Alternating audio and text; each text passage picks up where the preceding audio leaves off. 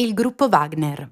L'ombra del Cremlino dietro i mercenari russi collegati a massacri di civili in Africa. Di Antonella Sinopoli, direttrice di Voci Globali. Vive in Ghana. Ti piacciono i nostri podcast e apprezzi il nostro lavoro? Valigia Blu è un blog collettivo, senza pubblicità, senza paywall, senza editori. Puoi sostenere il nostro lavoro anche con una piccola donazione visita il sito valigiablu.it. Valigia Blu, basata sui fatti, aperta a tutti, sostenuta dai lettori.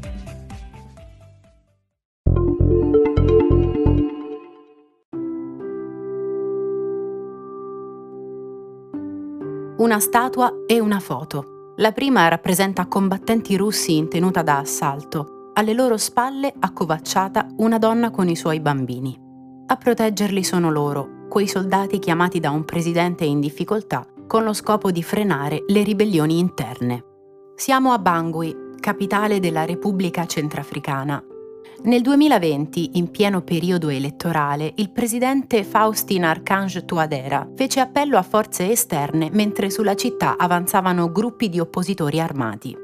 Quella statua è di fatto un riconoscimento, un segno di gratitudine verso quei paramilitari così bene addestrati e senza incertezze nel ristabilire l'ordine. Ed è sempre nella CAR, Repubblica Centrafricana, che qualche mese dopo hanno cominciato a circolare t-shirt con un messaggio inequivocabile: Je suis Wagner.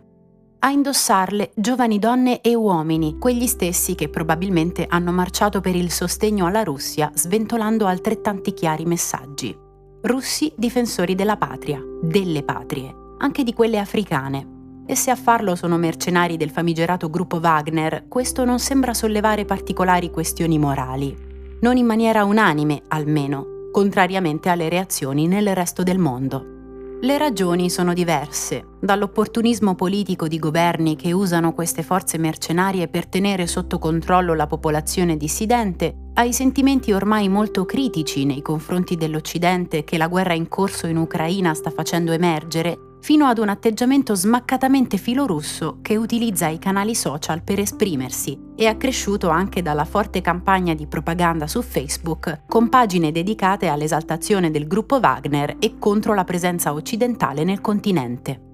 Pagine rivolte ai cittadini dell'Etiopia, da quasi due anni è in corso un sanguinoso conflitto nel Tigray, del Sahel, di quei paesi instabili dell'Africa occidentale o dove si sono verificati colpi di Stato, come il Sudan, che guarda caso sono tra quelli in cui operano attivamente i mercenari russi. Ci sono, ma sembrano quasi invisibili tra negazioni del Cremlino e spesso anche dei governi di quegli stati dove sono stati chiamati a fornire il loro servizio. Invisibili ma letali, considerate le accuse di crimini di guerra, atrocità contro i civili e abusi dei diritti umani, avanzate più di una volta dalle Nazioni Unite, che ha stabilito sanzioni sul gruppo mercenario nei confronti, ad esempio, delle unità presenti in Mali o ancora nella CAR. Alla fin fine, sanzioni verso chi? Non esisterebbe una registrazione ufficiale di questa unità, i cui confini e legami sono però ormai certi e farebbero riferimento al presidente Vladimir Putin. Ma andiamo nel dettaglio. Chi sono e come operano questi uomini così bene addestrati, temuti e la cui presenza in Africa ha una dimensione politica oltre che militare? Ad aiutare a capire dinamiche e modalità di questa Private Military Company in Africa è stata un'inchiesta della BBC che ha documentato che il gruppo era già attivo in Libia nel 2016, a supporto delle forze fedeli al generale Khalifa Haftar. Erano trascorsi due anni da quella che è ritenuta la prima entrata in scena di questi mercenari, vale a dire durante l'annessione della Crimea alla Russia. Seguì la Siria. Anche qui il regime di Bashar al-Assad aveva bisogno di forze determinate e senza scrupoli. Da allora la loro presenza nell'altro lato del mondo, in Africa, a cominciare dalla CAR, Sudan e Mali, anche qui su invito del governo per combattere i gruppi militanti di matrice islamica, si è espansa, nonostante si parli di poche migliaia di uomini. Nel dicembre 2021 i servizi di intelligence ucraini e il Centro ucraino di analisi e sicurezza ne avevano identificati 4.184, vivi o morti in varie parti del mondo arrivano da 15 differenti paesi, ma la maggior parte dalla Russia. Nelle loro fila infatti molti veterani dell'esercito e un equipaggiamento militare che a detta degli esperti potrebbe provenire solo, appunto, dalle forniture dell'esercito russo. Il timore oggi è che tale gruppo mercenario possa far leva sull'insoddisfazione dei giovani africani, negletti dai loro governi e alla ricerca di soldi, potere e di avventure.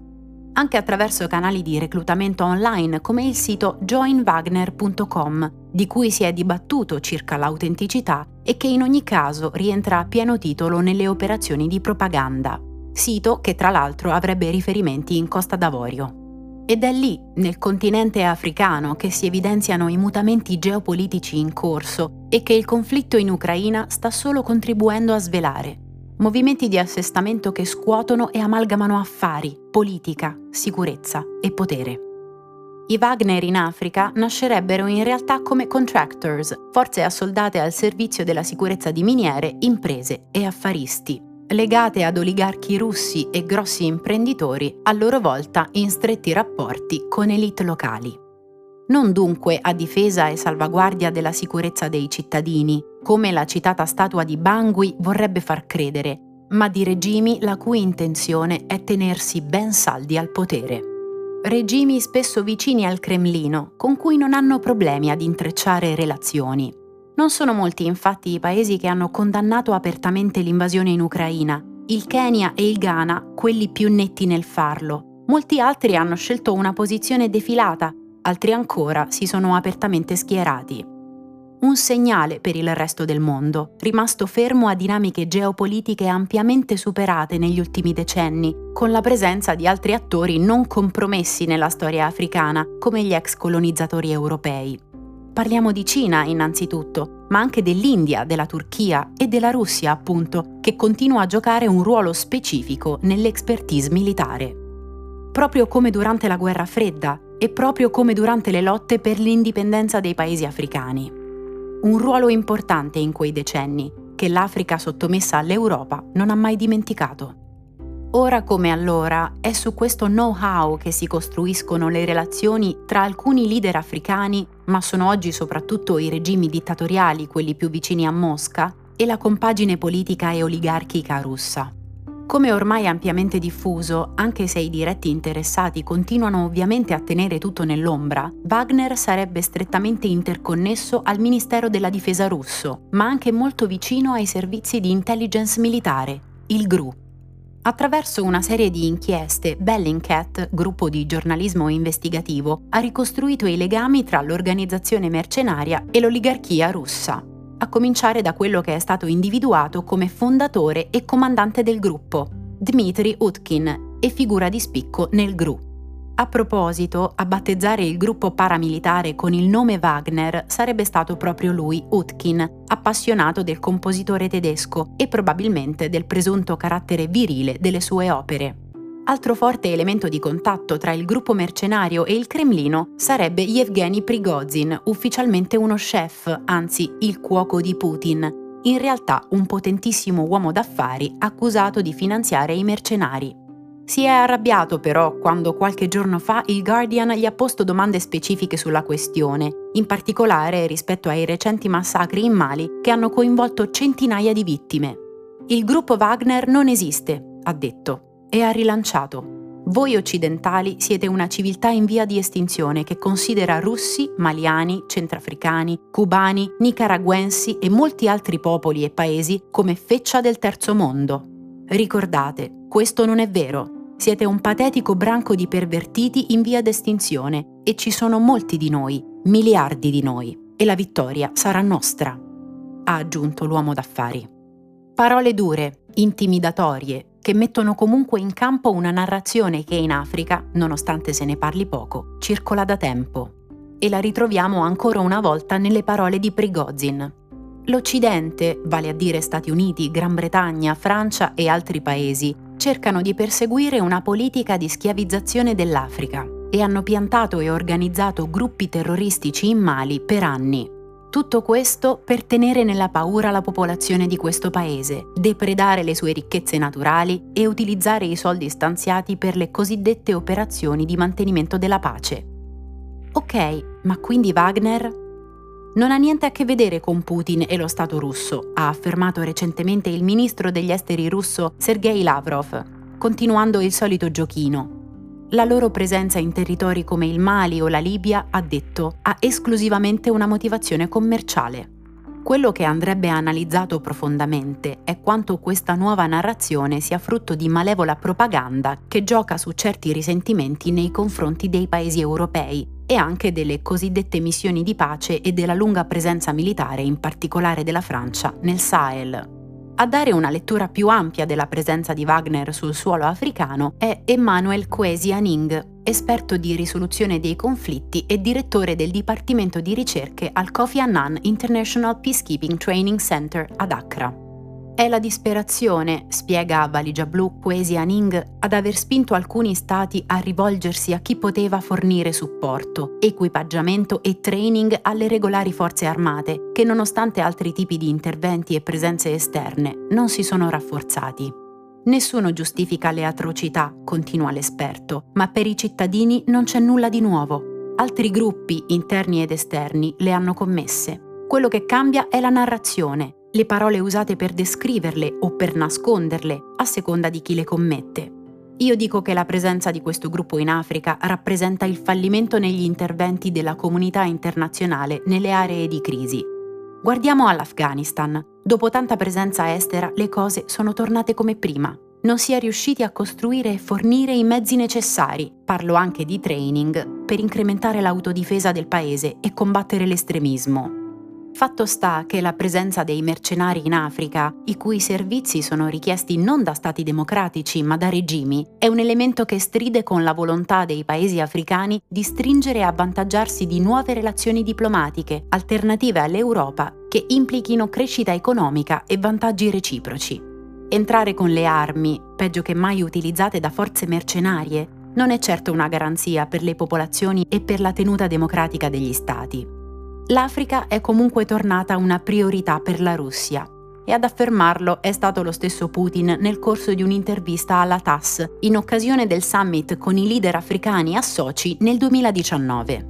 In quell'occasione il capo del Cremlino sottolineava l'intenzione di aumentare ulteriormente i contatti tra i servizi speciali e le forze dell'ordine della Russia e dei paesi africani, nel campo, tra gli altri, della lotta al terrorismo.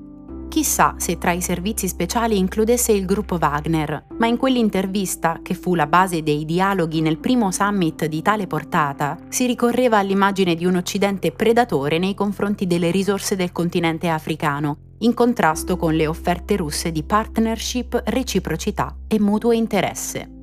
Di sicuro la presenza russa in Africa trae vantaggio dalle tensioni, il caso di Mali e Francia è particolarmente evidente, con ex alleati ma pur sempre ex colonizzatori che tentano in modi traversi di mantenere quel potere particolare sul continente. E in questo frangente quello che sta accadendo, secondo alcuni analisti, e non da oggi, è che la Russia e del resto la Cina stanno facendo per molti aspetti ciò che i paesi occidentali hanno fatto per molto tempo, vale a dire garantirsi l'accesso alle risorse e ai mercati africani e cercare un più forte allineamento diplomatico e strategico con il continente nelle sedi globali.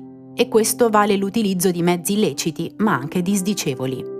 L'importante è farsi strada in una situazione oggi abbastanza fluida come è la geopolitica africana. Questo non vuol dire che i leader africani stiano ingenuamente preferendo una rete o un cappio all'altra significa che hanno capito che i tavoli da gioco sono aperti, che l'Europa e l'Occidente in genere sono indeboliti, ancora stretti nelle dinamiche di conflitti a danni altrui e ritorsioni, e che ora bisogna opportunisticamente lavorare ad alleanze alternative. Se a pagarne il prezzo saranno le libertà democratiche e i cittadini inermi, non sembra dopo tutto essere un grosso problema.